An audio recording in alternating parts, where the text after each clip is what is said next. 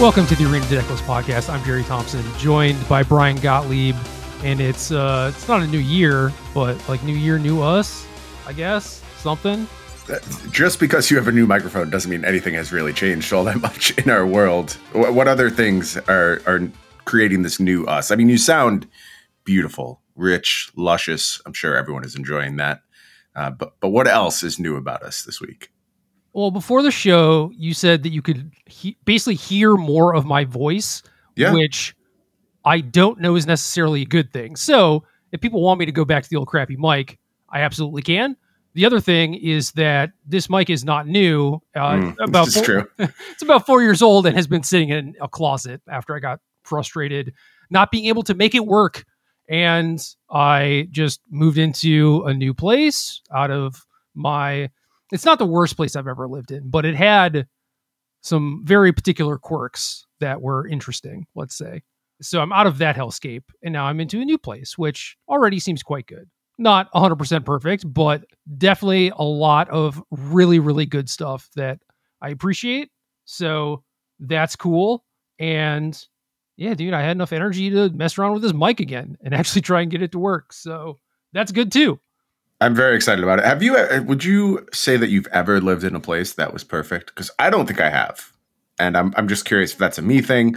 Like at some point when we moved into our new house, you know, we we'd get upset about various things because it's the first house we've ever owned, and at some point I was just like, look, it can't be perfect. We just have to appreciate the good things about it and like let the bad things go or address them to the extent we can. But no house will ever be perfect, is what I came to in, as my end conclusion. Yeah, I mean it's it's especially worse when you're talking about buying the house. Yeah. because uh, then you're you're mostly just stuck with it. But like thinking back, there there was a place. I think the first place I lived in Indianapolis was actually pretty reasonable. I don't remember having having any complaints there. Then for Seattle, when I was living by my myself, I had an apartment and that was good when it was just me. Okay. For a little bit, I had someone crashing there, and it's like it, the place was not meant for two people, right? And then I had like a girlfriend living there for a while, and it was like again same sort of problem where it's just like this this place is just too small, you know. But for just me, when I didn't have any pets, it was it was pretty awesome. Like location was good, had everything I needed. Problem was, I, I don't know, just like apartment parking lot that's like not gated or whatever. It's like my car got broken into a few times, but whatever. You know, I think that mostly just happens. But I don't know. I like I like those places. So I don't I guess I wouldn't say that they're perfect, but at the time I don't remember there being anything wrong with them. And I'm very critical. So Yeah. The, I, if I were to like give my closest answer, it would be the kind of I don't know what else to call them other than like McMansions, like the big townhouse, but like multiply linked townhouse thing. Just like any any complex where you can rent something that's like above your typical block apartment, kind of fits the bill. And I, I thinking about a couple of those I lived in where ostensibly the inside of the house was like pretty close to perfect, no real noticeable flaws. But at that point, the problem becomes you were attached to someone else and like sharing a wall with a neighbor, or again, the parking lot thing was definitely something I experienced. So those probably get closest, but still have that like huge major flaw that you can't escape. So maybe I just need to build a new house. Maybe that's the key. yeah, that's a lot of work. Yeah, I, I mean, I don't mean me personally. That would not, No, no, I, I promise that house would not come out good. But Yeah, of course. But even just thinking about yeah, what yeah. you want your house to look like and the layout and everything, like that's a lot of work. And then inevitably you're gonna mess something up, Yeah. or whoever is not gonna know that like, you know, you build it this way and then it's gonna have this problem or whatever. You know? And then you have nobody to blame. That's the worst part about it. Like I just Right. I can push all my problems on other people right now. At that Yeah. point, it's solely my responsibility. and you're stuck with it and it, you know it's your fault that would be the Mhm. worst but I, I mean maybe you gin it you know maybe you spend like years planning this thing like i've certainly been thinking about the things that i like and appreciate out of the places that i live in and just one thing is just like easily accessible laundry like Mhm. don't make me like go downstairs to do laundry or whatever because I'll never do it. Right. But this, the last place that I was, w- that I lived in, despite being a hellscape, had like a very open floor plan with some bedrooms. It was like kind of studio ish, but with bedrooms, right? So then there was just a closet with laundry right next to my kitchen. And it was like, that's awesome. Do you know what I think I want to live in? And I, it's very hard to test this theory because I've never actually seen it before. I think I just want to live in a giant glass cube in the woods, like just a huge cube, squares. I don't want anything inside of it. I just want it to be like a holding pen. That's a giant cube. I mean, I guess you could have like a bathroom. Uh, you generally don't want your bathroom out in the open, but everything else could just be this huge open space in a giant glass cube. I would like to try that. I I think that's perfectly reasonable. I don't know. I mean, like you're you're married. I Yes. assume that at some point, you know, you're in another life, maybe streaming and making noise, and maybe she's playing music or watching TV or something, and maybe you want some sort of wall to separate the noise somehow. But I get what you're saying. Like, yes. I I don't understand the need for like all of these walls and uh, it's just kind of nonsense when you're talking about you know a one or two bedroom place basically Yeah, as soon as you mentioned the noise thing, that was uh, very real and obvious problem. As I'm currently locked away in my office, and I, I think my wife is on a call right now. So if it was not for the fact that we had rooms, it would be problematic. This is a very utopian world, though, where I'm not worried about such small concerns, and yeah we're just free to live our life as we want. yeah i'd be down for a cube man cats i, I feel like especially if it's just glass cube the cats would love it i would Yeah. obviously try and get a bunch of platforms on there and hope that they don't just get confused and hurt themselves but you know it'll be fine Yeah, I, I think they would figure it out. I think it, a lot of it's going to be in the setup. You could have like a whole cat gym. Like if it's a tall enough cube, you could have like a cat gymna- gymnasium running overhead. oh yeah dude that's the absolute dream That would be incredible. I I went to the gas station a couple nights ago and there was a stray cat and I, it's it's really hard to say no. You know, Yeah, I feel Uh, that. Yeah. it- As the person who still sends me pictures of a neighborhood cat resting peacefully on his pillows. I don't know what you're talking about. We said we wouldn't let that cat inside anymore. It can't Oh. possibly be my cat. Oh, okay. Probably old pictures. Well, we have a new Magic the Gathering set also. And normally, this would be about the time when we talk about standard and implications, five set standard going into six set standard. I played a little bit of standard the last week, did some deck building, some healthy exploration of the format, went to check out good old twitch.tv to see who was streaming and what kind of standard ideas were out there. No one. Hmm. Absolutely no one playing standard. Decent amount of limited and obviously, you know, some pioneers, some modern, whatever, right? And then you mentioned to me that there were some uh, events. I don't know if it was like last weekend or whatever, a couple weekends ago, where the only events that were not firing were the standard events. Yeah, it was it was this past weekend. Uh, so coinciding with the Brothers War pre-release. Okay.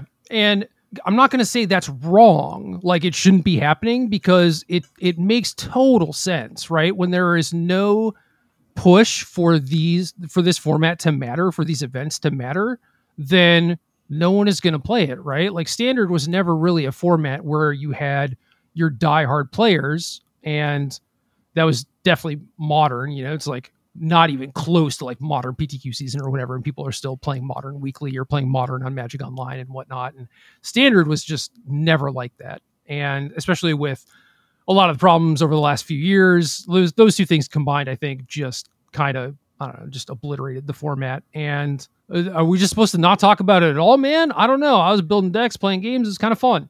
I I wish I knew the answer to that. I really do because it's it's so frustrating. And there's like this bigger problem that's coming to light with it. And that problem is are are these sets still being designed for like they are? They're still the the primary thing you're thinking about is how does this balance in standard? How does this affect the standard form? I mean, you're considering other things for sure. Magic has evolved beyond just like make a good standard metagame, see what see what happens beyond that. But for the longest time, I I know for a fact the approach was design good standard cards, let the eternal formats sort themselves out. Right. A hundred percent. That's how things were done. And then there was things like modern horizons, which broke that rule. You know, some say to the negative impact of the format, some say to the positive. I, I tend to lean like in the middle. I think it's got ups and downs, as all things do. But if you're not designing these sets for standard, why do they exist? Like, why are we shouldn't everything be modern horizons level power if Well- you're not making cards that have to fit into standard? Like at some point this these sets are no longer serving anyone. And i think what has changed is that there's just a shit ton of legends all over them. Like all of the sets just Oh, yeah. absolutely lousy with legends and that's what's designed to sell them. And it kind of sucks and i kind of hate it but we we just need a long-term plan a long-term solution. Like if you're going to get away from standard get away from it. Cut ties. If you're going to bring it back you need to work to bring it back and i don't even know that you can save standard anymore. I think things are that dire that people just will not ever consent to that mode of buy-in again. I, I think yeah, th- kind of in along the same lines as what you're saying is maybe this the sets are like being designed for standard, but like why? I- like if you're not going to push events for it, then then don't do it, right? yeah And I don't know. You're you're talking about like wh- why are they still being designed for standard? Why do they still look like this power level or whatever? And honestly, I don't think this was a thing that they planned on happening as of today, right? Like Yeah. it was probably not a thing that was planned. Like certainly, well i you saw i don't know if you caught it on twitter but aaron forsythe Syth was tweeting why don't people like standard anymore of course somebody posted the hot dog costume meme we're all looking for the guy who did this which Lovely. like somewhat unfair, but like still very funny, and I enjoyed it.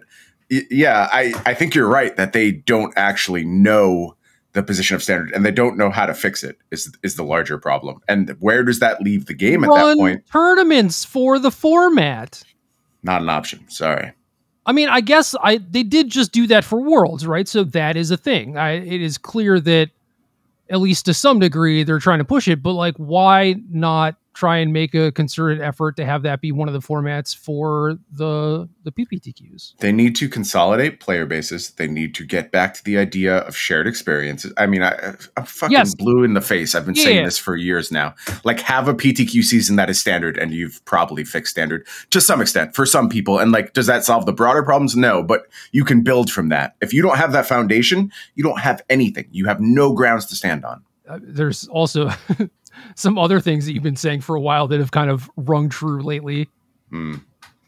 I guess Yeah. we, we could just do entire shows about that stuff. Yeah, I, I mean, nobody wants to hear a show of "I told you so"s. And look, I know what you're talking. You're talking about like basically Bank of America stuff, and And To- crypto. and, and crypto, sure. But t- to be honest, the Bank of America report is basically meaningless. And I say this as someone who was very involved with these industries for a long time. Its actual findings are irrelevant. The person writing it does not have the knowledge of the industry to actually reflect their sentiment. And there's a lot of people talking about, oh, they're saying, you know, they print too many cards and Bank of America is concerned because they're devaluing the secondary market. No, that's not what they're saying. They're talking about actual product fatigue. Just they don't have the language to say that. They don't understand it well enough. And ultimately, what they say in this report does not matter. Like their findings, their basis for it, it's irrelevant because the entire thing is a house of cards put together by people wearing a full clown suit all the time. And it's an absolute joke. And I know that from having been inside of it, but it doesn't matter because that joke still has weight. So as soon as you put something like that out there, it gains momentum, it gains following, it gains influence over your stock price, which influences your boss's opinion of your product, which now influences, you know, how hands-on they're going to be and how much they're directing things. And it's this really big snowball. Again, I talked, I don't know if I mentioned on the podcast, but I retweeted it on my Twitter ca- account. Someone mentioned something called the trust thermocline, which I am a 100% believer in, where you just have the faith, you have the engagement of your consumers, and then you don't in the blink of an eye. And I want you to go and look at this week's weekly magic and check out the YouTube comments on that. And you tell me if we've hit a trust thermocline because it is just a massacre out there. Everyone demanding, why won't you address the fact that everyone wants you to print fewer cards? And the response that Blake gave, and this is not to pick on Blake because I, the one thing I come away from all of this convinced is that dude deserves infinitely more money. I don't know what he's being paid. He deserves way more because the amount of bullshit he has to swallow that he is in no way responsible for. Right. Yeah. you he's, could he's you could obviously not pay me to do that job. He's yeah, you obviously in a tough spot. Like Helen had to do the same stuff back in the day, you know? I, I think his job is infinitely worse because it's just like Helen was dealing with like a vocal minority. He gets a vocal majority almost, and the access to like responses to him are it, it's way better than it was in Helen's day. Not not to minimize what she went through. I mean, she went through a lot of bullshit, but you just couldn't pay me enough to do that job. Like there is no theoretical number you can come back with where I would say, "Yep, I'll sign up for that." So give him more money. Uh, but it's just people yelling, "Why won't you address this elephant in the room?" And his response was something to the effect of, "Don't engage with the products you don't like." And then everyone in comments saying, "Okay, I don't like Magic anymore, so I'm not, not going to engage with it." And like, yes, that is what you were headed to, but there's still time. I think maybe to turn it around. Maybe not. The trust thermocline principle will tell you there actually is not time. We'll see. I don't. I don't have answers. I'm somebody like told me to hold off on taking my victory lap. If you think I'm taking a victory lap about Magic No, doing this- poorly, This is depressing. it's, it's super depressing. It's the thing that I have tried to be loud and fight against for years now because I saw it coming, not because I wanted it to come. So it's it's not a victory lap; it's a depression lap, and trying to help people recognize how dire things are.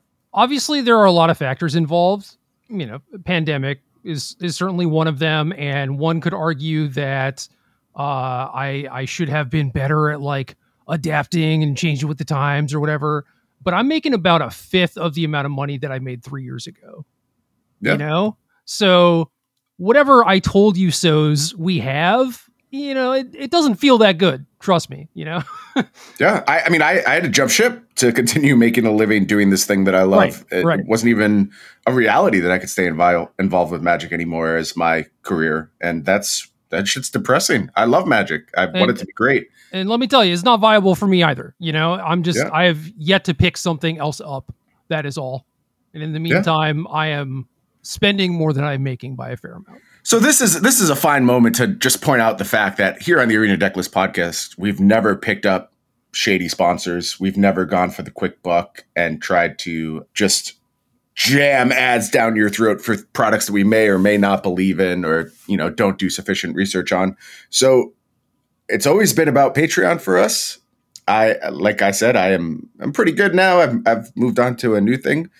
My buddy Gerald out here still trying to make it work. How about checking out that Patreon page, supporting the Arena Decklist podcast? If you like what we do, I we mean- appreciate you. Honestly, man, what I, I always like to do it in the reverse, which is give people the thing that they don't even necessarily know that they want. No, you're right. That And, is the correct know- way to do it, and that's how we built all of this. I think. Right. And just provide value.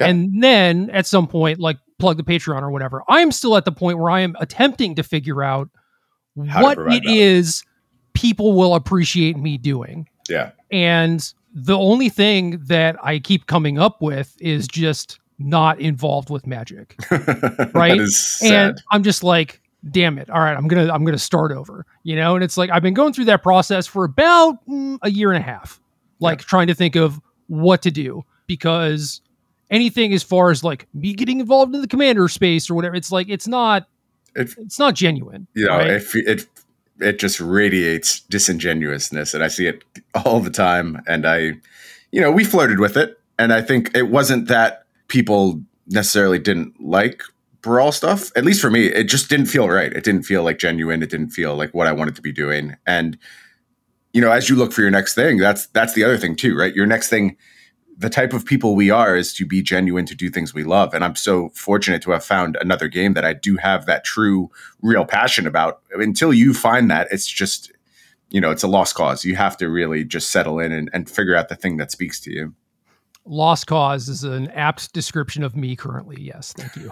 I, I do believe you will find that thing eventually. I feel strongly about that. But you know you can't rush that process. You have to find you have to find your passion. Well, you can't rush it, and yet there's only so much time. And so much money. Yes, that is that is how it works. Which is why a nice holdover would be to support the Arena Decklist podcast. I would say, Or not. Whatever. I mean, whatever, do what you want to do. what what I would love is for people to be able to tell me what would actually be good and you know then maybe want to support it or whatever but Well, it's hard because they're going to say things like sideboard guides, but like I- I know. nobody nobody cares. Just Um, nobody cares. I'm I'm getting there uh Okay, sorry. basically whenever I ask these questions I have found that I do not get the right answers and by that I mean like people will tell you what they think it is they will tune into and then they don't show up, right? Or they don't appreciate as much as they said they would or or whatever.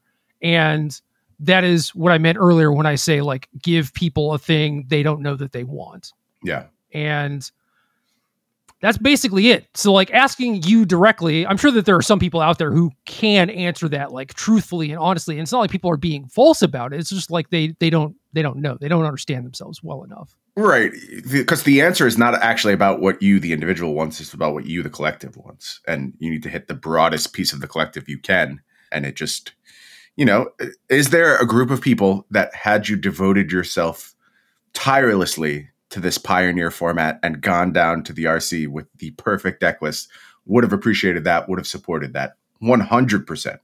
No, Is it's it like, like- 100 people. that was that was my next point. 100 people would be my guess, and they would love it and appreciate it. It would mean so much to them, and that is that is great. But that's not that's not the market. Like you have to you have to speak to more people than that uh, to do it for a living anyway. And like mm, now I'm going to say the ecosystem word, but like when the ecosystem was in place, you could kind of count on that huge collective ending in the same place. When the shared experience was in place, you could count on a collective ending in the same space. So yes, maybe it's only, you know, a small niche population, but you've gotten them all to care about Pioneer at the exact same moment. So the 2,000, 3,000 people can commit to that idea. Yeah. Without that shared experience, it just doesn't work. Agreed. Also, the experience is kind of medium. Uh, I'm not going to Atlanta, by the way. I'm just Mm. not. The one thing that is kind of like pulling on me to go down is that my friend Jake lives down there, and then he told me uh, He's qualified ago- too, right? No, I think No? like he won. He won a badge, Okay. but then he told me a couple days ago that he's not even going, and he just like lives in the area. So Yeah. you know, Meh. It's, it's all very meh. Uh, it sounds like though they may announce some coverage either today or tomorrow for it, which is nice for this event that's going on in two days. But that's that's good, but why would you do it the day before? good question, Gerald. I, whatever. I, I don't care. It none of this matters. Anyway, do you do you care about standard at all?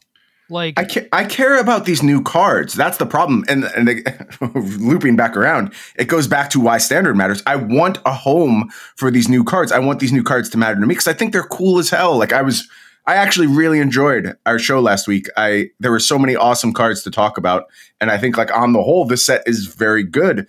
But if there's not a standard to play them in, it doesn't fucking matter. Like there's maybe four cards seen playing Pioneer from this new set. So I mean, and then obviously there might be a little bit more, but there's there's nothing game breaking. It's like, oh, this Right. is this is a nice upgrade. This is a nice thing here, nice tool or whatever. But yeah, it, ultimately at the end of the day, it doesn't change the dramatic aspects of the format at all.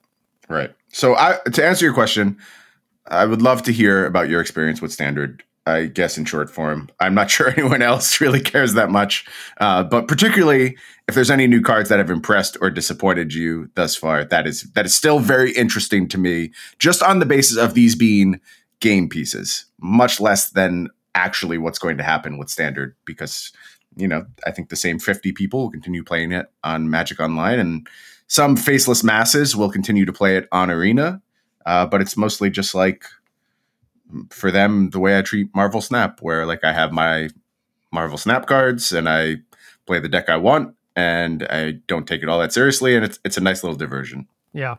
I didn't actually build a complete version of this deck, but I did do a search for soldier and I, you know, put cards into deck on arena and then closed it. So, you know, maybe this is a reasonable approximation of a deck or whatever, but I highly doubt it. So, did a search for soldier, right?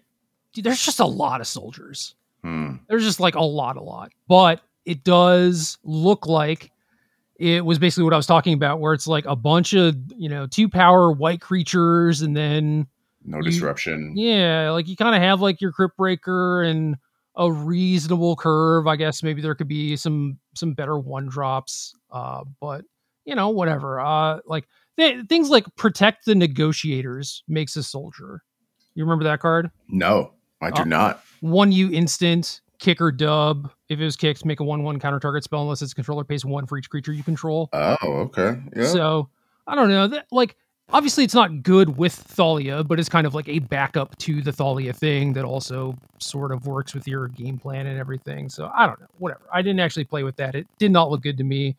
Uh really hate the idea of spewing rare wild cards on very isolated decks, you know, like yeah. some random rare two drop soldiers. Like, nah, I'm not going to do that.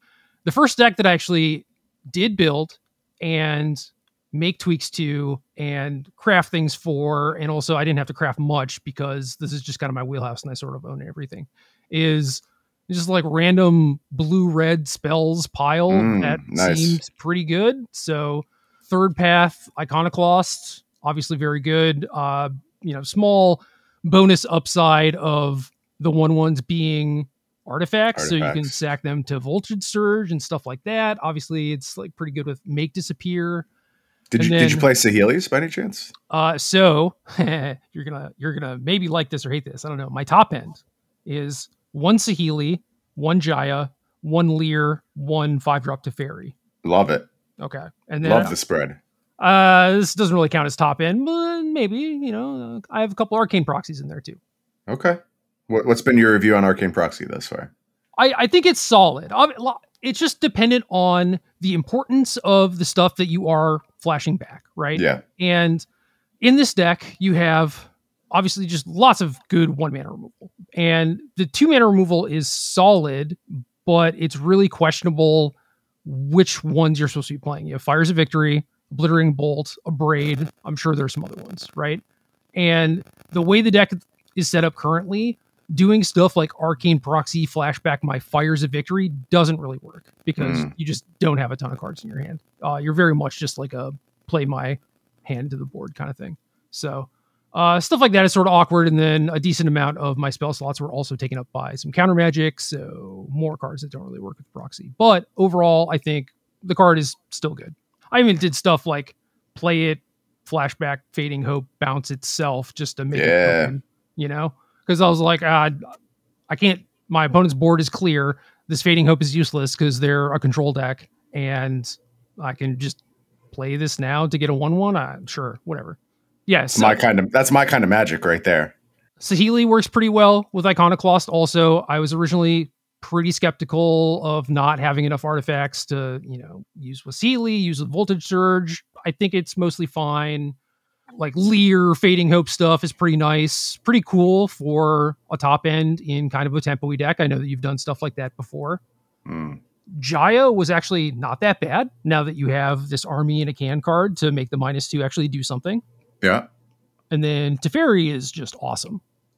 Do you think there is a home for Teferi that is more just like a Teferi deck rather than oh I have this Teferi at my top end? Probably. I could see some green blue ramp into it kind of thing, or Yep, just yep. using it in a control deck. That's certainly very reasonable. I don't know if there's like a white blue mid range kind of thing. Maybe you could do something along those lines or whatever. But yeah, I, I think the card is just like versatile and generally generally pretty solid. So it would not surprise me if it shows up in a bunch of places.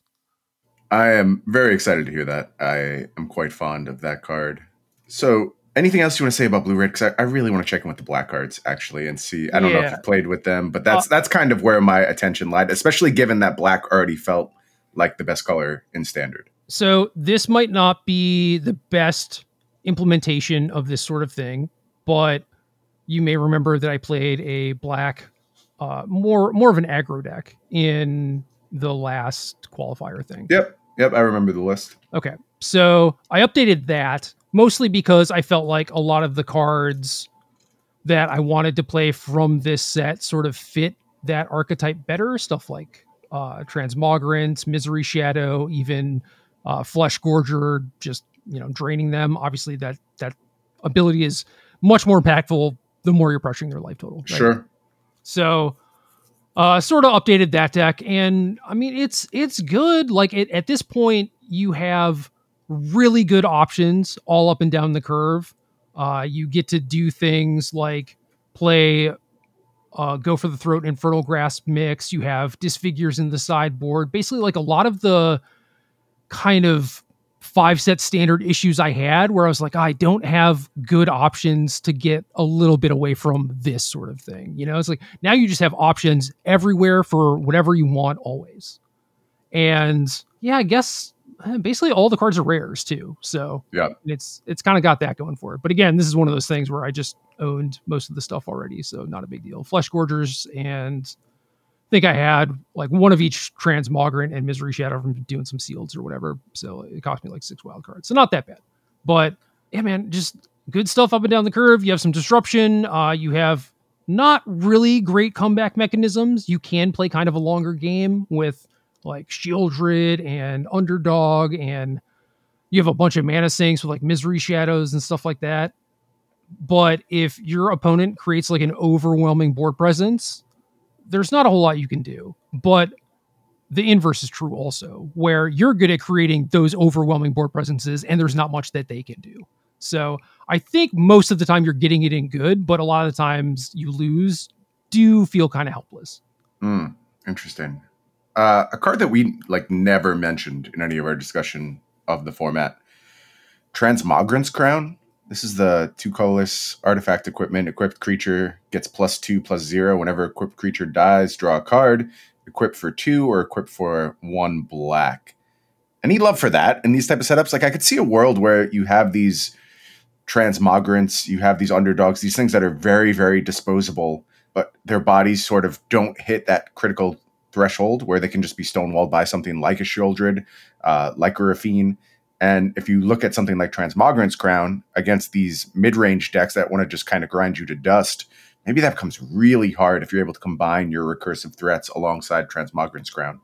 I, I think that works in like 2004 and not in 2022. Maybe. Like the so the way the way the games play out or the, the situations you find yourself in where you can't win aren't like, oh, I have a bunch of three power things and they have like a four toughness thing. Yeah, or they, they have an entire battlefield of Yeah, nonsense. like they yeah. they've just like like you you missed a two drop, they they bricked your one, they killed your good three, and now they're starting to like pull ahead with some card advantage and they're like going wide and it's just like, oh, I could like Skullclamp my thing, but you're sacrificing mana, which means that you're sacrificing board presence because you could be spending that mana to actually develop your board and try and stay on parity with them or whatever. You know, it, it, the games just don't play out that way, and it's never like, oh, if my thing had one more power, I'd be able to attack through them, or I just need a way to spend my mana. Because, like I said, you have you have sleeper. I had the night, night of dust, night of shadows, whatever it's called.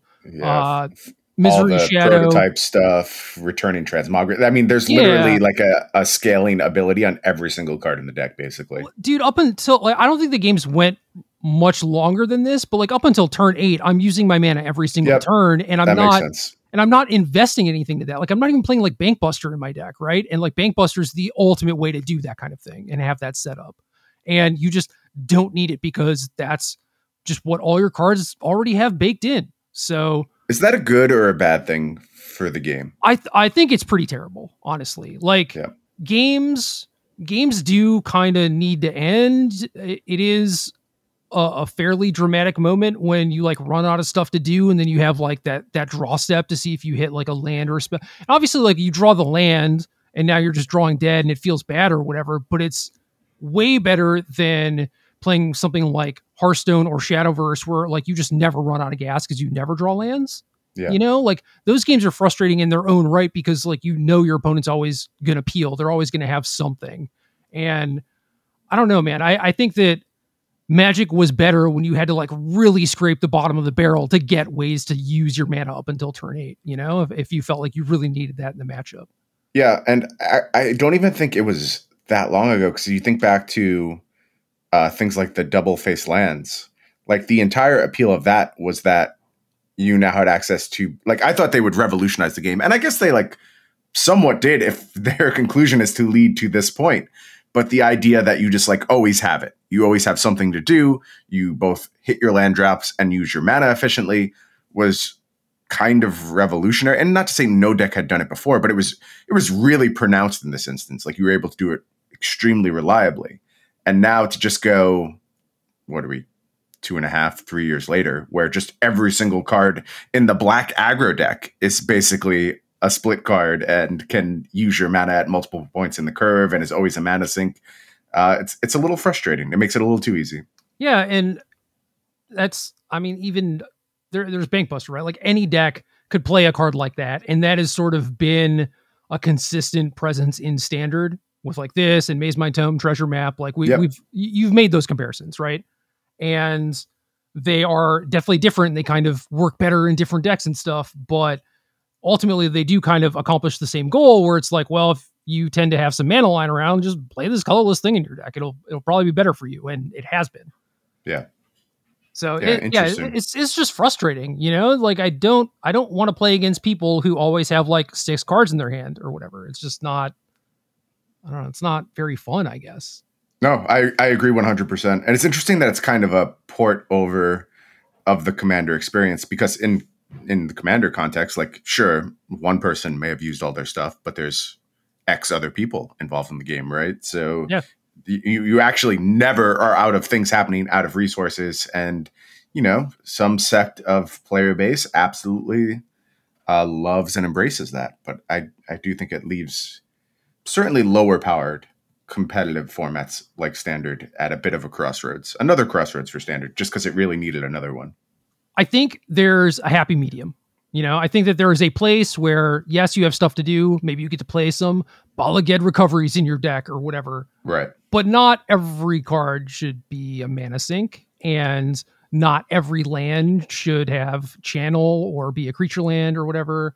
And yep. obviously that's hyperbolic, right? Like not every single card is like that. But like those are a lot of the cards that end up seeing play. And even looking at some of the other decks, a lot of the early drops that I have in some of these decks are things like Raffine's Informant that are just like fixing, smoothing your draws and sure and things like that. Wedding announcement can potentially draw you cards and yeah, because if you if you play cards, you will eventually reach this power level, which is another reason like why we saw high land counts become the norm and why I still think actually I often see decks where I'm like, you should just be playing two more lands in this. There's no reason to mess with this. You will find a home for all of this mana, I promise. Yep.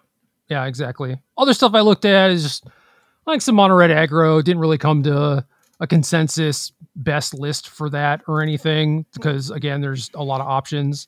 Uh, I looked at some of the white mid range stuff, but it looked mostly samey to what people were doing last format, beginning of last format, just with some new cards. So I didn't mess with that yep. too much.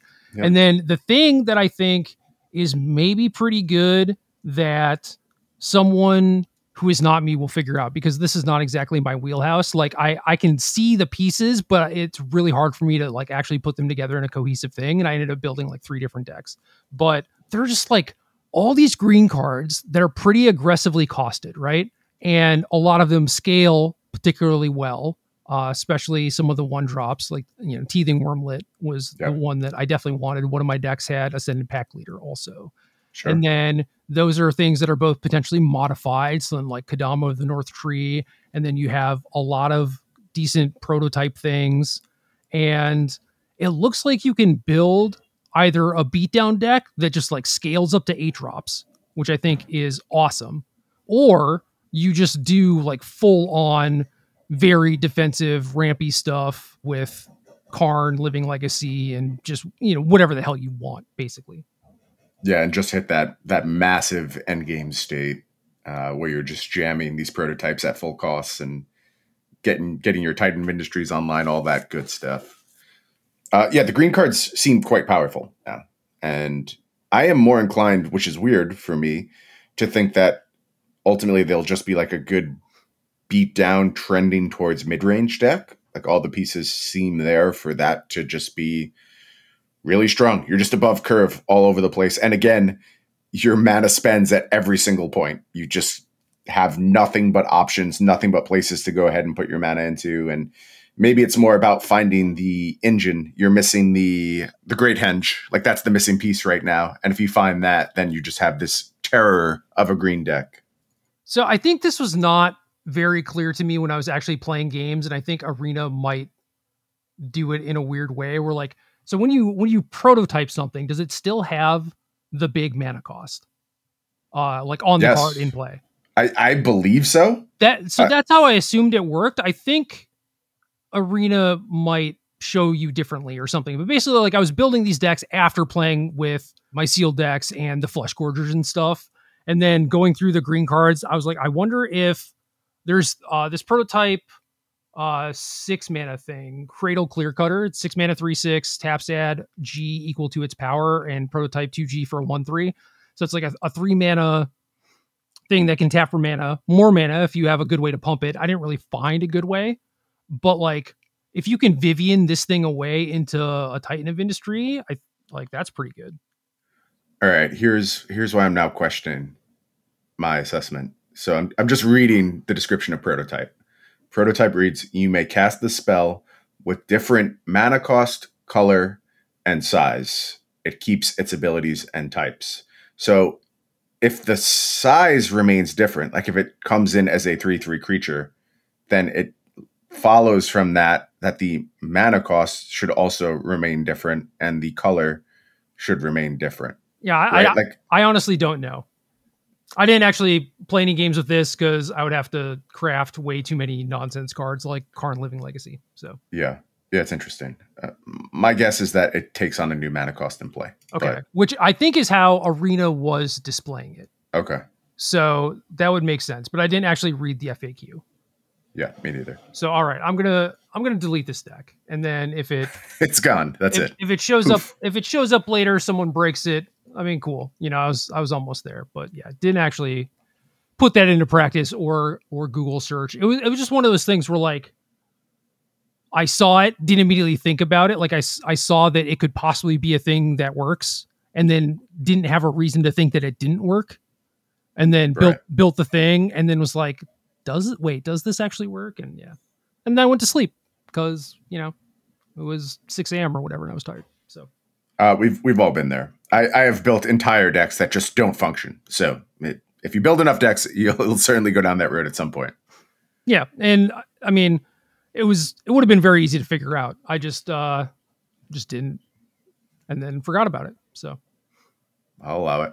cool. Well, regardless, even if that doesn't work, you know, I I think maybe the cradle thing is good if there's a good way to pump it. Uh, another thing I, I found was like Blanchwood armor. You know, it's like Blanchwood armor's in the set, Mm, and it's like that Yeah. that's not a terrible card, and you have it's mattered before. yeah, you have Tamiyo safekeeping and stuff like that, and maybe putting Blanchwood armor on my mana rampy thing is not a great plan because I don't know, maybe you don't draw the mana rampy thing and then you just have this Blanchwood armor deck.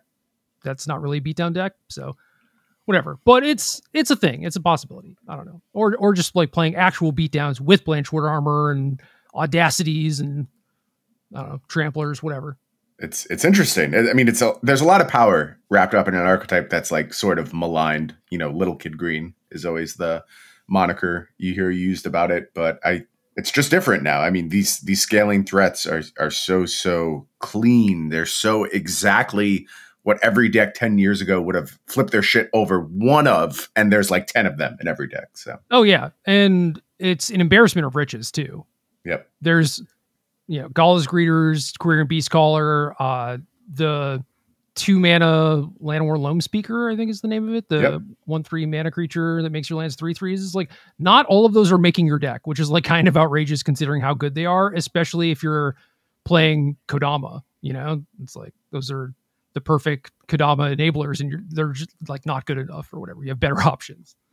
another weird spot for standard is like why why make all these redundant options that can only mat like they're not good enough to push to older formats so like if you're going to invest in all having all these redundant options who are they for except people who want this type of deck building these type of options Well, A, I like that type of deck building. me too me too I think but you is- need a place to do it like that's that's my whole point you need you need a standard format to do it in I think it's completely fine for Gala Greeters to get released, someone to be excited for it, and then for them to print basically like an upgrade in the next set. Not saying that Beast Caller is an upgrade to it. I think that they're just good in different shells or whatever.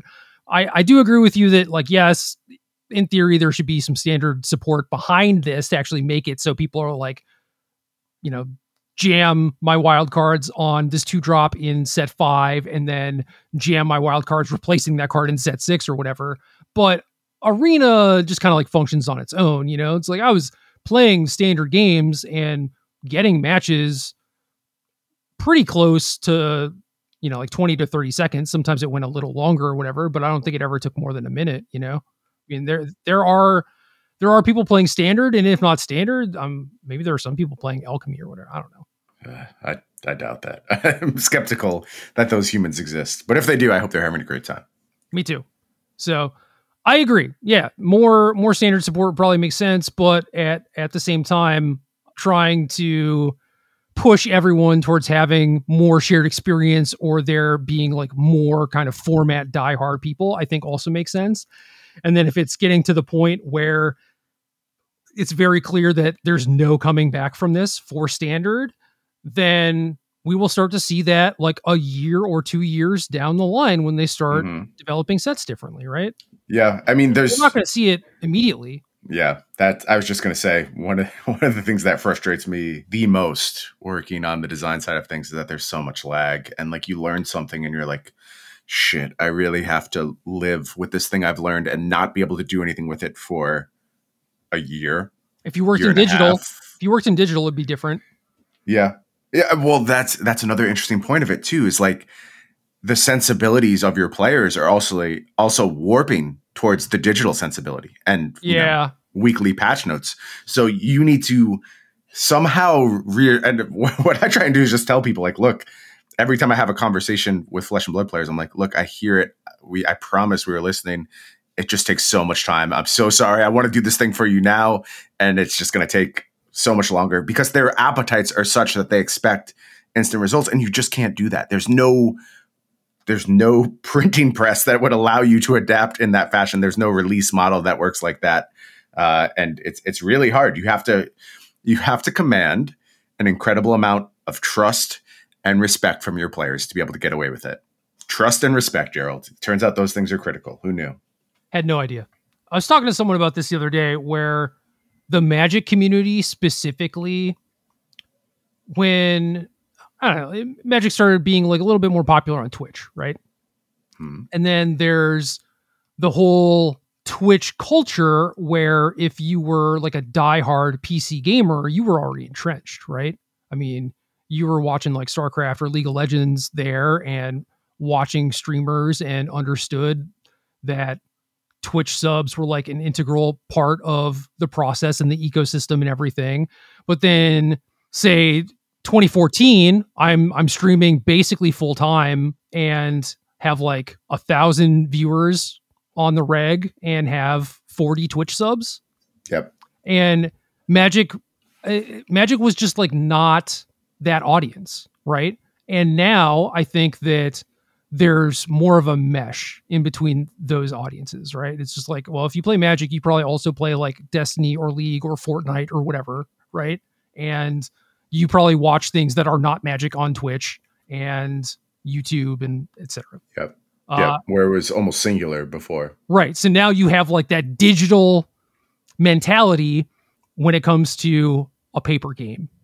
And it's like, no, no, no, you need to go back to how you were thinking about it a decade ago, at least for this thing, you know? Well, like we we can't patch stuff in a week. It's just not doable. Like we could just errata stuff all the time, but that seems like not a good solution. And I will say some games do that. I, I actually heard that uh, Digimon, which was gaining a lot of popularity and like doing pretty well for a while, is running into a world where they're just having to errata everything, and you know that's its own huge set of problems. Yeah, I, I don't know what the actual player base is like, but I imagine that it is a game designed for children or like marketed at children. Mm, it it had a good competitive base building for a while, honestly.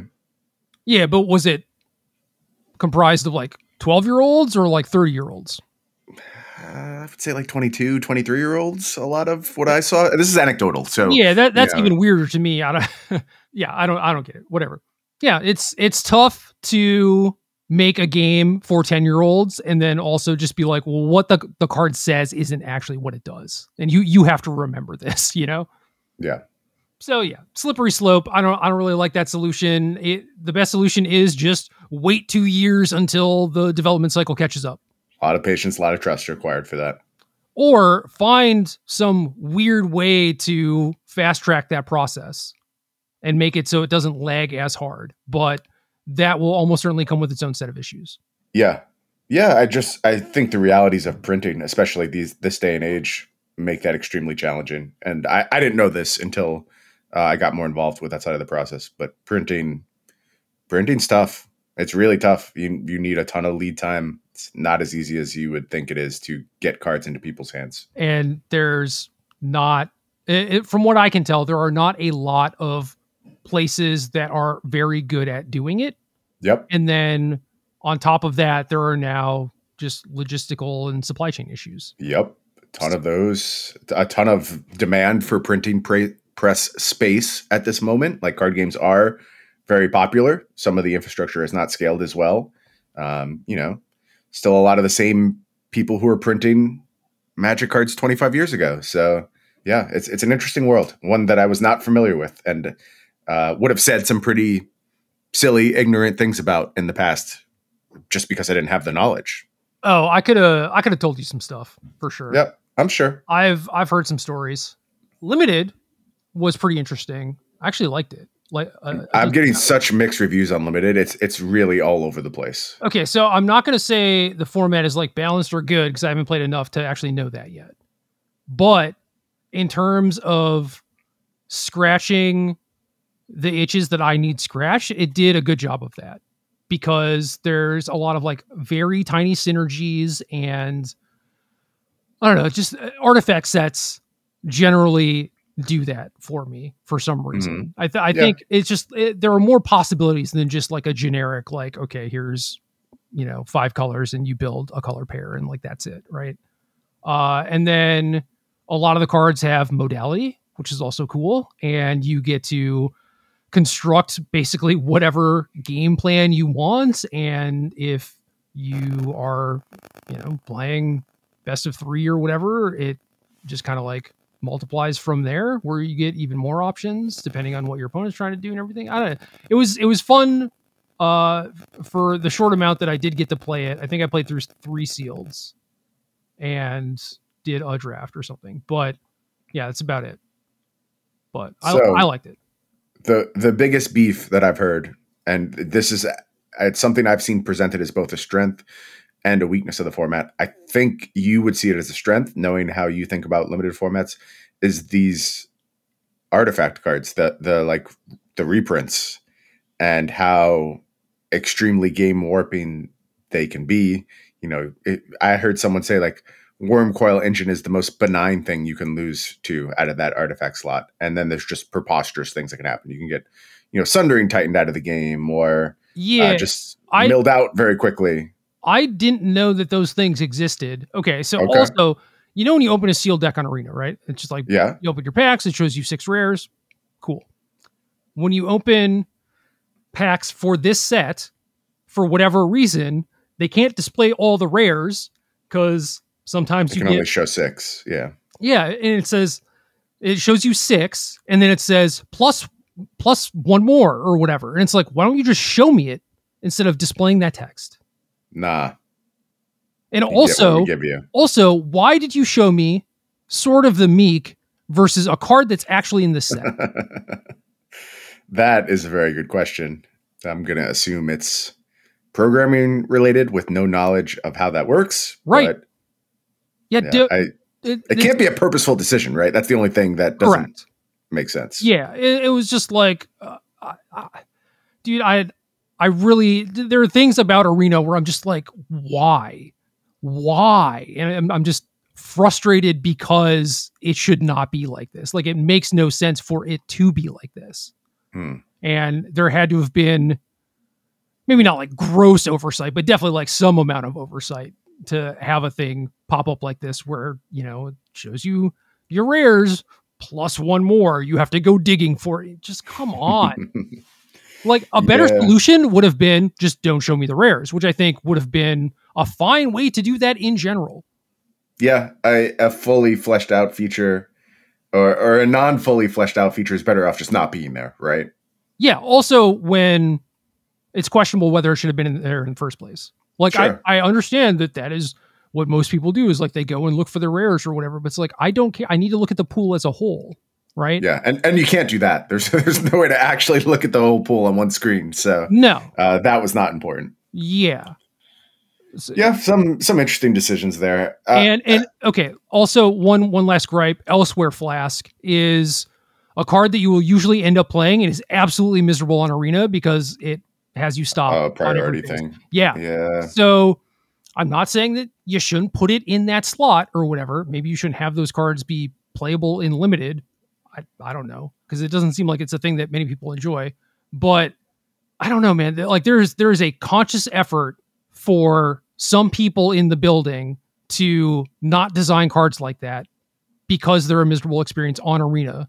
And- yeah, it's, it's something that they were thinking about very carefully for a long time. We saw a lot of cards warp around that principle. Right. So I don't want it to come to a point where it annoys me so much that I'm just like, all right, I'm not going to play this card because it just makes the whole thing less fun for me, even though Yeah. it's a, a card that would like definitely help my deck. Similar problem with King Extra Large. Uh, same exact thing where you just constantly have that priority and it's super annoying. And I I am shocked. Uh, uh, they were so careful about that for a long period of time, and it, they just kind of seemingly took the brakes off. And I actually think it's a big deal for user experience. I am confident other games could work around it because I've seen it happen. They found good systems to work through those type of effects. That's all I'll say about that. Yeah, I mean, I'm I'm probably not flasking on my opponent's turn. I mean, it it did come up when I got Sundering Titaned, and I could have used the flask. Uh, but I How about how about just like a little click box on the flask? You can click on and off where it's either functional or not functional. yeah, just f you flask. I'm Pretty done. Easy. Yeah, I don't know. It's like, are you sure you want to only do this at sorcery speed or whatever? It's like, yeah, yeah, that's way better. I- I'll lose the extra land to Sundering I don't care. Yep. But you know, then they would have to program a thing, uh, which they didn't do for the sealed deck opener, so unlikely. Yeah. Unlikely indeed. Anyway, what? Uh, again, ultimately, end of the day, like, who cares, right? It's not. It's not that big of a deal, but it just it doesn't have to exist. So I don't get it. Nor do I. Uh, I hope some QOL improvements come through. It would be nice. On the whole, though, positive experience with your brothers limited. Yeah, it was good. Uh limited was good, limited was fun. If I have a reason to keep playing, I will continue playing. I you know, have no no gripes about it, but like a lot of the same stuff could be said about standard where Yep. I I would Need keep a reason. I would keep grinding, but if you don't give me a reason, then yeah, I'm not gonna. And actual organized play is clearly not that reason because I'm not going to Atlanta despite being qualified. So I don't know. Is there a shape of organized play that would do it for you? Like, is it is it about? Do you just not care about organized play, or do you not care about organized play as it's shaped presently? Uh, I mean, a lot of it has to do with like big crowds, no masks, and like me not wanting to kill Sure. anyone. So, Yep. I mean, that that's that's basically it. Like, say say there was no pandemic, say it never happened or whatever. Like, I'd go, I'd be there, even though I didn't care about the tournament. I have gone to several Magic tournaments that I did not care about because it just hanging out, get having a reason to get out of the house is good, and I could certainly use that. But I'm not going to like, you know, potentially endanger people to play in a Magic tournament that I don't care about. Yeah, that makes sense. Makes perfect sense. And uh, I I wish that they would do the bare minimum. I, and it is the bare minimum, and it's a small ask, but you know, people are just over it. It's frustrating. Yep, I agree. Could talk about Pioneer as as a whole, I suppose. Yeah, I don't. I don't have too much to say about Pioneer, except I'm kind of going to say the same thing I've been saying for a long time, and that's that Lotus Field is still very good, especially as the format warps around this idea that like mono green devotion is the only thing you have to account for. That matchup is medium. I mean, it's it's not great. It's not miserable. I think it's kind of a, a toss up, quite frankly. There's not a sideboard ca- card out there for Lotus Field. I just don't see them, and it is starting to pick up results again. If I was playing the RC, that's that's what I would play. Maybe I'm just like predisposed to make that decision, but I do honestly still think it's a really good decision. And I kind of wonder maybe this tournament isn't high level enough. Like if this was a pro tour, maybe I would make this claim more authorita- authoritatively. But I wonder if you remember the first Pioneer, whatever it was called. I don't even know what we were set championship. Maybe it was called at that point. No, it was it was Mythic Championship. Was it a Mythic Championship in person? Uh, yeah, I'm pretty sure. I'm pretty okay. sure. Okay. Okay. But basically, what happened was like Lotus Field was known not really being played, and then you got to the Mythic Championship, and every single team landed on Lotus Field because it was just like by far the best choice. It crushed the tournament, did fantastic. If this was a Pro Tour level event, I actually think we could be headed to the same thing.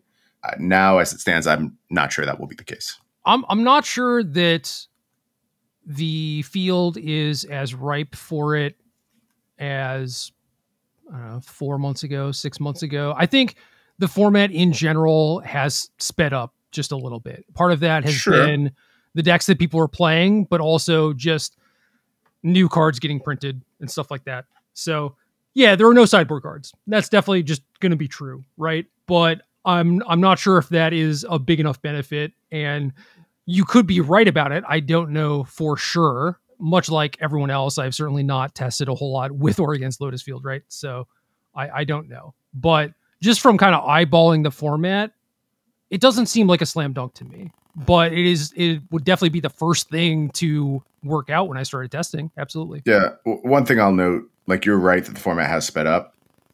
Lotus Field hasn't actually sped up. It kind of doesn't work that way. It just like hits its fundamental turn and it is what it is.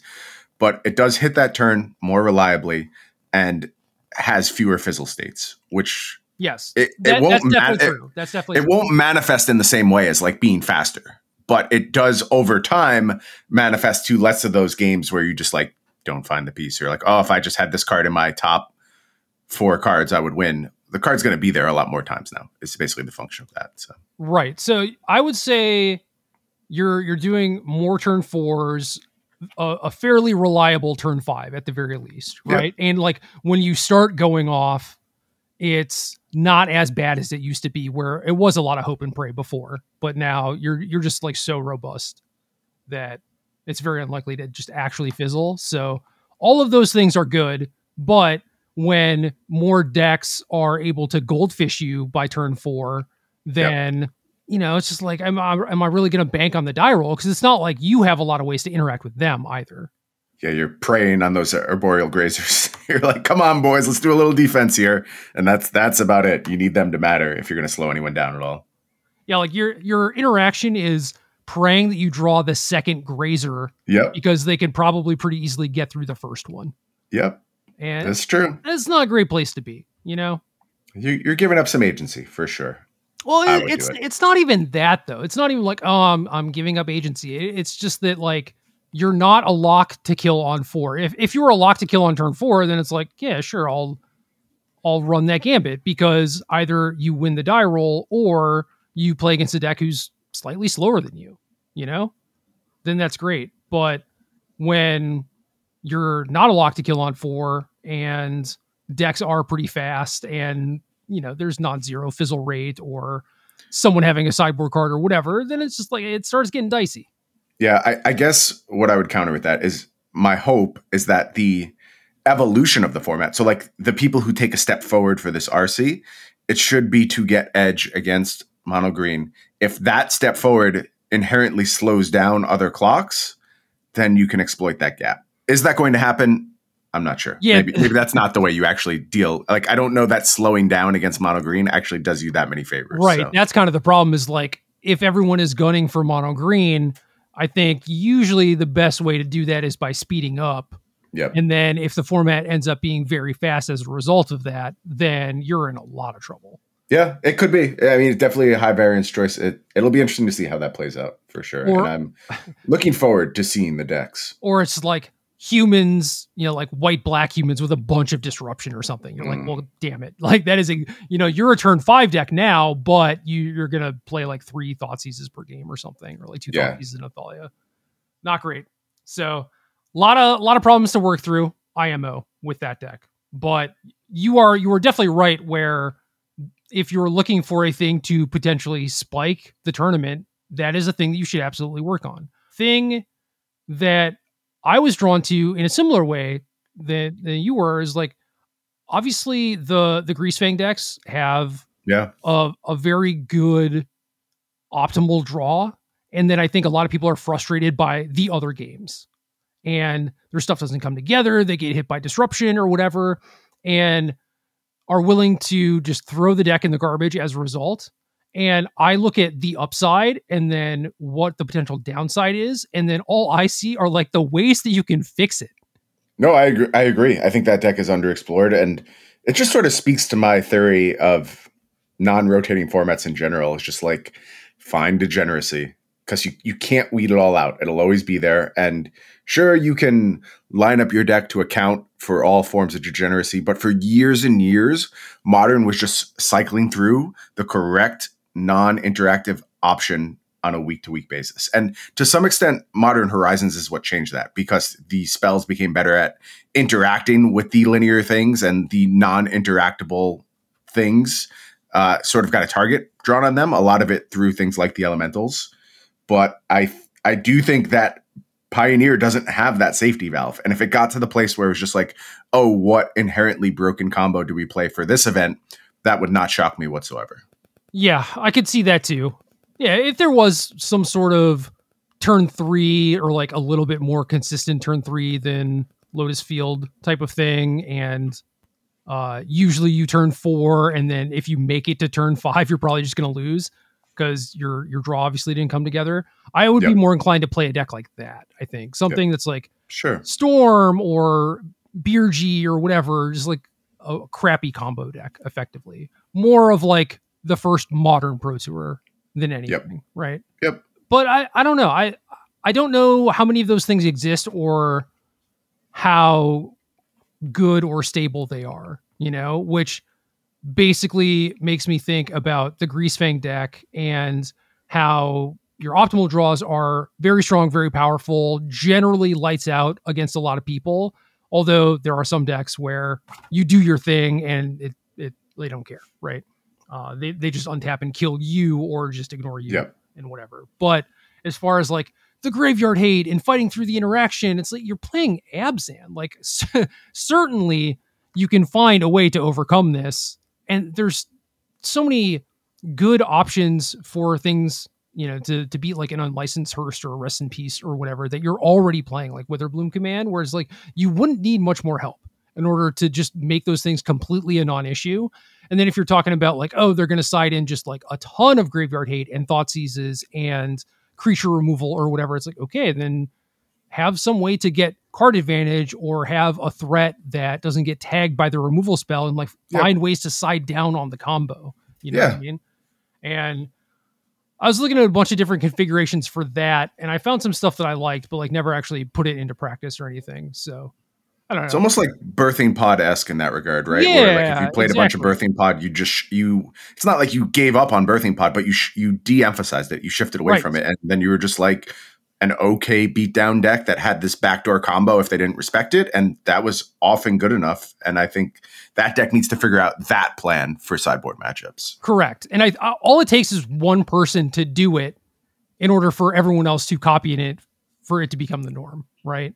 And you see shades of it showing up in deck lists where someone will have the occasional like Tasigur main deck or something, mm-hmm, mm-hmm. but nothing really to follow through with that out of the sideboard, which is kind of strange. Sometimes you see like some graveyard trespassers or Liliana of the Veils or, or what have you, but no one has come up with an actual cohesive plan.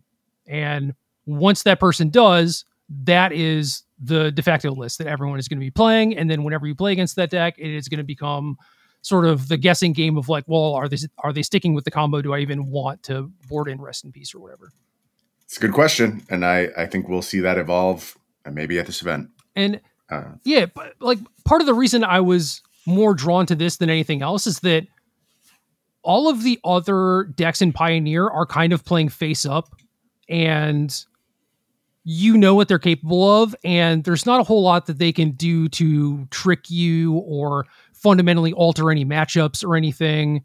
You know, if you show up with mono green, it just it is the same thing as like what everyone else is doing. It's just like okay, you have like some Sky Sovereigns made or in the board or whatever, right? But like you know what they are able to get up to in any given game. But Greasefang is the one deck where they may have even tested against you and they may have had the sideboard cards for you and they may think that they have a good matchup but like it is the one deck that you can actually change that with how you build your deck so in a, in a tournament like this, where you're certainly looking for any edge that you can get, and the quality of player is going to be quite high, being able to explore something like that to get you those percentage points is just massive, right? There, like there, and there's no other deck in the format I can think of that is able to do that, except for like maybe the fires decks that kind of came out like a little bit later and are still figuring themselves out too. I, I was going to say enigmatic incarnation is the other one that comes to mind where you could Yeah. maybe look at something like that. But I, I think for I the think that most deck's part, a bit too slow right now. Yeah, th- that's definitely true. And I think that yeah, you can change cards in the deck to like do different things, but like mostly you're doing the same kind of thing. Yeah, yeah, that's true. I, I mean, there, I don't know. There's got to again a birthing pod type setup when you have cards like Yorion. Some type of way to just like curve into Yorion and leverage that is enticing. But of course, you're playing 80 cards in that scenario, so maybe not more easily said than done. Yeah. So I th- I think that there is a possibility for people who have have you know put in the hours, done the work to show up with something that does fundamentally alter Pioneer going forward. And I'm excited for that. I want to I want to see like the innovation and the change and everything. And I, I'm just hoping that it actually does happen. I'm hoping that basically like all the deck lists get published. I think that that would be great. That would be Nice. good for the format to maybe move it along forward because we've been kind of stuck in the same spot for a little bit. Uh, obviously, the new sets coming out help a little bit. Fires being brought back from the dead helps a little bit and everything, but there's there's small changes. You know what I mean? We don't want people complaining about mono green for a year. Uh, I agree, and I, I actually will also say that I'm not even sure mono green is like oppressively good. I think it's just miserable to play against. Like it's an Yeah. absolutely miserable experience, Yeah. and that weighs into it so much. Like in fact, if I look through the most recent challenge, and this challenge is uh, before the release of Brothers, I'm I'm a scrolling here. Looks like 16th place is the first instance of mono green. Yeah, this this happened event, before so- though. This happened before where it was like oh, for sure, all for sure. over I- the place for a couple weeks. I don't want to discount the deck for one second. I think it is the most like linear, consistently powerful, stupid thing you can do in Pioneer. Uh, it is it is annoying. It is frustrating to play against, and the format would probably be better without it. I don't know if we can move it through metagaming, but it doesn't hurt to try. And I think like you know, again, Pioneer has to establish an identity. It's in a format where bans happen all the time and fix things. Is it something akin to the old Magic experience where bans are a last resort and the format is just supposed to be slow and supposed to churn a little bit? And is the current audience for the format receptive to that kind of pacing? Do they trust you to eventually figure things out, to focus on Pioneer, to give it the love it needs through printings? Probably not, is my answer to that. There probably is not the trust there. So we'll see. We'll see what happens at this RC and whether it demands some kind of action on this deck. Yeah, I agree the trust is not there, but if the player base is happy to continue the playing the playing the format as is, I think that's all that matters, right? Mhm. Um, Looks like the second most popular format now, uh, the competitive format anyway. Commander, of course, being first, Modern second. I would put Pioneer third. So yeah, I'm not even sure modern second. I'm sure that there's something else that I'm not thinking of. maybe right like a, a non-commander commander format. yeah, probably. Yep, Uh, could may- be. and maybe it's alchemy who knows? Yeah just do do whatever the player base wants at this point you know? I mean i know that wizards has taken their stance on the delve spells being legal treasure cruise and dig through time and that is one of the things that gives pioneer a unique identity. I think it is fine for pioneer to have a unique identity like that's a noble goal but it is really weird looking at treasure cruise and nykthos and then expecting people to play with like grizzly bear human or whatever, you know? And there, there's it's only a matter of time before those cards start looking way, way better than everything else. Yeah. No, fair enough. So I don't know. I don't know if this is a thing that has life long term. And if it doesn't, then you should probably get rid of it sooner rather than later. But kind of in the same way with like brainstorm and legacy, you know, it's like, well, if the if the pioneer players do actually like Nykthos or they don't care, then keep it around. You know, do do whatever is good for the players, like in the players' eyes, right? And not necessarily like what you think is best Yep. because Yep. yeah, like they're they're the audience, they're the market. Yeah, it, it, it's tough. I my my solution would be to take mono green down a peg because I don't want to invalidate the people who have bought in, and I unfortunately that sucks because the the problem is Nykthos. It's not anything else. And you can't take away like old growth troll and think you've actually managed the format in an effective way. I mean, like, could you get away with Karn? Probably not. You probably kill the deck in that scenario too. But well, I'd, I'd at least look at that. I mean, the Devo portion of it is good, but yeah, you might invalidate so many cards by removing Karn like what what does the best version of Devo look like that doesn't have Karn in it? I mean, maybe like Vivien based. Yeah, like it probably doesn't have like Cavalier of Thorns and and stuff like that, right? Like you you would change like twenty cards in the deck probably. Yeah, which is not ideal. And no, it's not. You know, maybe maybe Cavalier of Thorns didn't cost them a bunch, but like say you're making them change out twenty rares. I mean that that's a big cost. Yeah, it, it's tough. It is tough. You have to be conscientious of that with these formats. Uh, how do you feel uh, about the people who didn't buy in, but now have a playset of Nykthoses via playing RCQs? That's another reason why you're kind of incentivized to keep it around. All these things matter a lot, and every single, you know, having been having been involved with multiple ban list decisions now and weighing all the factors very, very carefully. No matter how careful you are about it, how much you work to hit the least valuable card and only degrade the deck a little bit and still leave it as a viable option, somebody will tell you they're quitting the game because of it. Just 100% of the time. And they they will. Some people will follow through with that. Absolutely. The, the question is empty threats. Yeah, mo- mostly some people will do it, but like ultimately you can't please everyone, and you just have to ask like how do you please the most people, uh, and how often are you going to be putting people through this grinder? How often are you going to be invalidating their entire purchase? And I think, you know, here you're talking about just erasing $400 worth of value overnight from people. And that's a big deal. I would not take that lightly. So tough call. Agreed. Agreed. Uh, if there is a thing that you could do to slightly weaken the deck, I think that that is a, a much better plan. But in terms of like Nykthos in general, it's it's a scary card to have legal. Yeah, you might be stuck though at this point. Is my read on it. Well, then standard sets better get uh, pretty powerful. They better stop being standard sets. We just got a second Field of Ruin. What do you want, Gerald? Oh it's under control. Problem is solved. You can play so many Field of Ruins now. You're right. Got him. Uh, anything else? Anything else we want to talk about? New Flesh and Blood set came out this week. I don't know if you caught that uh, Dynasty released. That was the first set I worked on, and uh, reviews have been good. I'm very happy with it. I hope people are enjoying the Assassin class, which was kind of my baby. Yeah, it's going very well. Yeah, very well.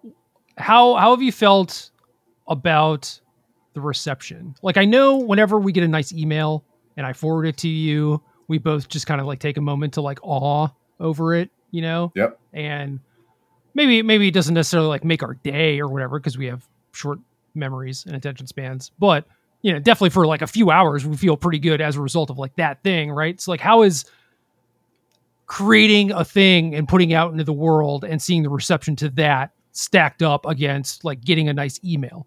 It, it hits harder because uh, yeah. you have to know a little bit about flesh and blood but like heroes are such a huge part of both player identity and game identity and so to have such a large hand in shaping a class which was like rumored forever and so many people wanted there to be an assassin in flesh and blood and to really come through with a flavorful representation of what it is to be assassin one that is falling in a really nice place as far as gameplay goes. You know we've had some of our heroes and supplemental sets in the past just be way too good format dominating. We've had some that are just sort of memes this one seems to be falling right in the middle, which I'm really happy about. So yeah, it's just it's just hitting on another level. Uh, also, I will say that I've I had to take some steps to just like understand that it can't be a hero everyone loves. Like it's really tough to have such a huge connection to it and to have some people just hate it, especially if they're people whose opinions you respect.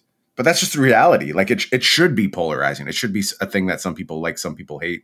And if the sentiment is overall positive, I had to really work to focus in on the overall sentiment. Yeah. uh, rather than like each individual instance of response. I guess it depends on why they hate it. Yeah. Yeah. I mean, uh, some of it is just like not serving their vision, uh, their thematic vision of what the hero is.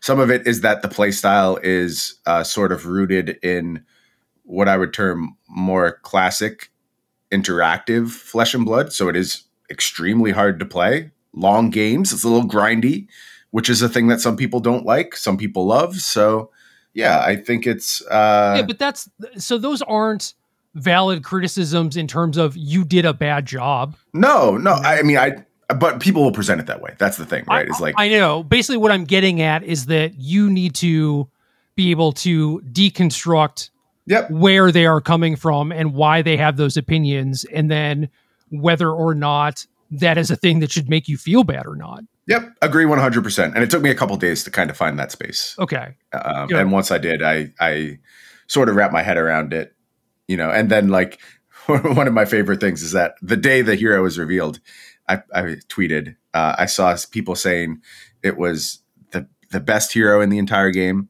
the worst hero in the entire game, one that caused them to lose all respect for designers of the game, one that they thought was the most flavorful implementation of a class they'd ever seen. There's just literally polar opposites if you go looking for it, and it's just like, okay, I guess we covered all the bases and things are good. Yeah, people have a lot of opinions. They do many opinions. Well, uh, I'm I'm glad that you get to have this experience. Uh, I mean, I, I know that you've had it before in a smaller degree, maybe, but Yeah, I you know with with Magic, my only influence was like small tweaks. None of those cards were designed by me. It's very different when it's like yeah, the core of the card is what you made. right. So this is an awesome time for you, and that's rad. And I, yeah, again, I I hope that you you understand where the negative reactions are coming from, and it's not necessarily a criticism on, you know, your ability or that you did a bad thing or whatever. It's like they, they just don't like it, and that's okay. And Yep. in in a lot of instances, like you said, I mean, it can actually be a good thing, right? It's like it is resonating with people in a lot of different ways, which I think is a net good thing. Yeah, I, I do ascribe to the idea that you'd rather have, you know, I, I- think it's Maro who's talked a bunch about this, just like rather than having a card that when you test score it, it's all fives, you would rather have a card that's a bunch of ones and a bunch of tens. That's that's way better overall for engagement, for passion, for being a meaningful thing. Uh, and also the fact that it's slanted way more towards tens than ones has made that a lot easier to swallow. Yeah. So Exactly, exactly, and make sure that you keep track. Uh, not not exactly, but you know, just just know that you you have more tens than ones. You know what I mean? And Yep. Don't let absolutely. don't let one one be worth as much as like 10 tens or something. Yeah. Uh, well, the opposite is true as well. I mean, don't get focused on the 110 and realize that everyone else is screaming ones at you in the YouTube comment section. I think that is yes, equally as dangerous as we have seen. Yes, absolutely. Uh, I did not say that to you specifically because I don't think you're going to have that problem. But Right. Very true. uh, you know, if I did think you were going to have that problem, I I wouldn't even necessarily share it with you because I know you wouldn't follow it. I wouldn't know? be receptive to Yeah, it. Exactly. so- That's that's the nature of that problem. Yep. Uh, but yeah, you're you're you're not that person. So I I just wanted to focus in on the positive because this is a positive time for you. It should be a positive time. I'm I'm super stoked for you, man. This is great, and uh, it's just gonna keep happening. So Yep. Yep. awesome. Way way more excited about the next set, which I can say nothing about. But that is that is the one I was on like from the beginning. All aspects of it have my disgusting fingerprints all over it. and and either people will love it or hate it but i'm excited to see well, uh, at this point, you know that there are going to be people that have both. So True. this is like playtesting for the real experience. yep very true cool. I, I think that is it to my friends who are going to the RC. Good luck. Uh, you know, hope hope it is a fun time. Hope Pioneer is not miserable. Hope some folks break it. And be safe too encourage others to be safe it does matter i know it feels like you're like the lone person in a sea of people concerned about others it still it still matters and you can influence people by your decisions. Yeah, I I don't even know how much I'm supposed to like harp on this stuff. I could just like this is the thing that I could have an entire podcast episode about. You know, I- I'm just gonna say I I agree with Brian. Do that, I guess. Good enough. Game.